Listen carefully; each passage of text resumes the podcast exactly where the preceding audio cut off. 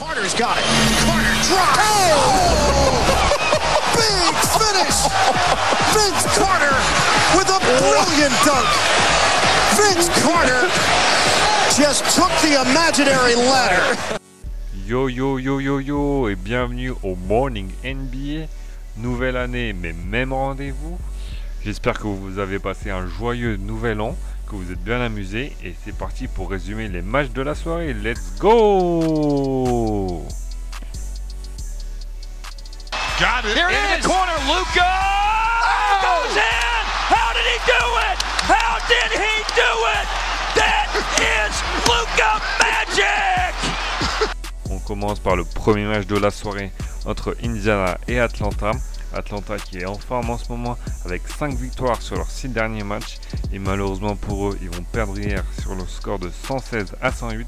Trey Young qui est très adroit en ce moment avant ce match c'est 7 sur 11 sur les 4 derniers matchs et hier soir il finit à 4 sur 6 à 3 points. Oui on parlait des 3 points parce que sur la saison il tourne à moins de 30%. Il est en train de se régler petit à petit. Il shoot beaucoup moins qu'avant. Il prend des shoots de bien moins loin. Donc c'est vraiment important que le meneur des Hawks fasse des meilleurs choix. Même si hier il finit à 8 balles perdues. En face c'est aussi costaud avec bien sûr Victor Oladipo qui met deux lancers décisifs en fin de match. Il termine la rencontre à 22 points et 7 passes. Et franchement, même s'il n'y a pas eu de grand nom côté Atlanta, ça a été un plaisir de les voir jouer. Il termine à plus de 40% à 3 points. La balle circule, tout le monde participe. Et c'est pas une surprise de les voir jouer les yeux dans les yeux avec les, Pacers. Les Pacers ils sont quand même solides à la maison avec 14 victoires et 5 défaites. Et quand même hier il y a 3 joueurs qui dépassent les 20 points. On passe maintenant à la rencontre entre Charlotte et Orlando, donc une rencontre assez Frenchy avec Nicolas Batum, Tony Parker et Evan Fournier. Mais malheureusement les Hornets vont faire du très très sale et il y aura quasiment pas match même si c'est bien Orlando qui va mener de 10 points au, bout de quelques minutes, mais les Hornets vont lâcher un 20 à 4, notamment grâce à Kemba Walker qui termine la rencontre à 24 points et surtout 20 points en première mi-temps. Son lieutenant se nomme Malik Monk qui lui termine à 21 points. C'est la quatrième fois de cette saison qui dépasse la barre des 20 points. Et le pauvre Magic n'aura pas de réussite offensivement. Evan Fournier pardon, qui dépasse même pas la barre des 10 points. Et Vucevic qui termine à 12 points. On a beaucoup de pertes de balles, beaucoup de maladresse. Et une réussite à 3 points qui n'était pas là. C'est ainsi que le Magic s'incline. A noter que, le, que les Hornets sont dans le top 6 de la conférence Est, malgré un petit bilan de 18 victoires et 18 défaites. Il faudra absolument tenir ce rang pour espérer enfin faire les playoffs, du moins faire son retour en playoffs.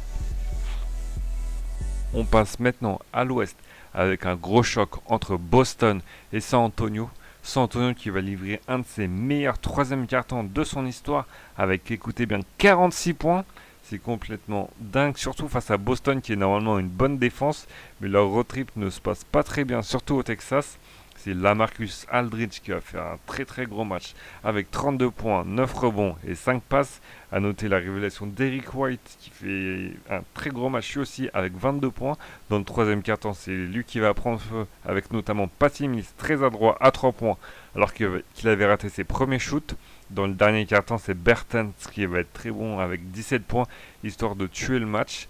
En face, Terry Rozier aura tout fait, notamment en fin de rencontre, en remplaçant Kyrie Irving, parce que ce dernier s'est blessé légèrement au nez, et on se rappelle qu'il y a eu une opération, donc il n'a pas voulu prendre de risques.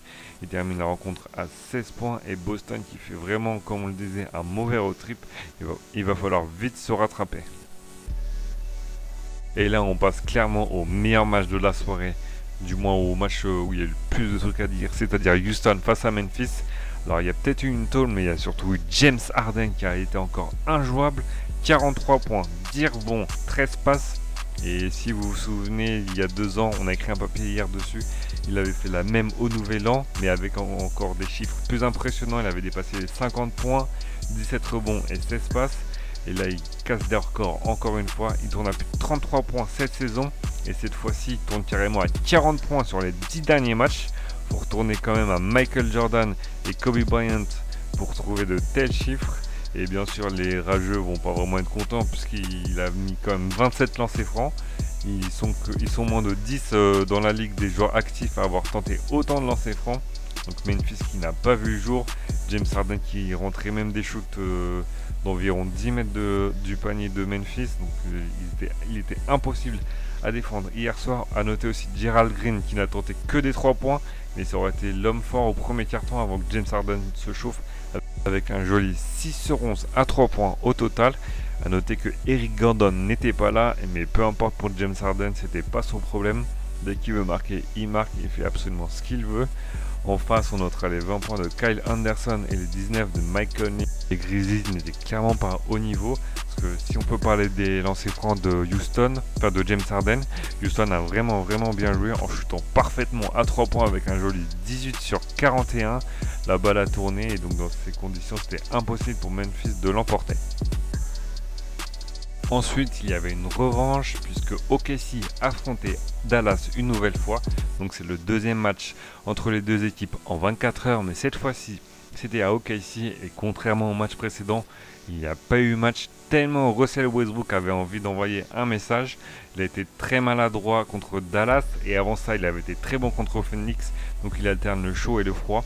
Et comme il le disait, il a dit j'ai joué comme une merde ce mois-ci il voulait se rattraper. Il avait aussi indiqué en, conférence de presse que son équipe n'avait pas eu d'énergie, mais que lui serait prêt donc pour le match d'aujourd'hui, et il a bien assuré en marquant plus de 30 points, 32 points exactement, en plus des 11 rebonds et des 11 passes. C'est surtout Paul George qui va se montrer en début de match avec 22 points au total, mais surtout un joli 4 sur 6 pour commencer la rencontre. Et en face, il n'y a plus le flow du game de la veille. Surtout qu'à l'extérieur, c'est quand même 2 victoires et 16 défaites. Ils jouent pas avec la même énergie, avec la même intensité. Ils vont mettre que 5 points en 7 minutes. Donc vous pouvez dire que c'était déjà la, merde, il n'y a pas d'autre mot. Pour commencer la rencontre, donc Luka Doncic finit à 17 points. Harrison Barnes aura été le seul à vraiment euh, se montrer. Surtout au troisième quart-temps, il y aura cet écart de 15 points. OKC n'arrivera pas à tuer le match à cause de cet homme qui va balancer à 3 points. Il finit quand même à 7 sur 9. A noter que hum, Dirk Nowitzki n'était pas là.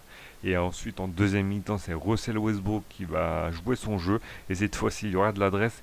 Et Dieu merci, pas de 3 points à l'image de son équipe. 24, c'est pas beaucoup pour euh, une équipe comme OKC. Et il a shooté seulement une fois, mais un joli 13 sur 24 au shoot. Donc c'est ses shoots habituels en tête de raquette.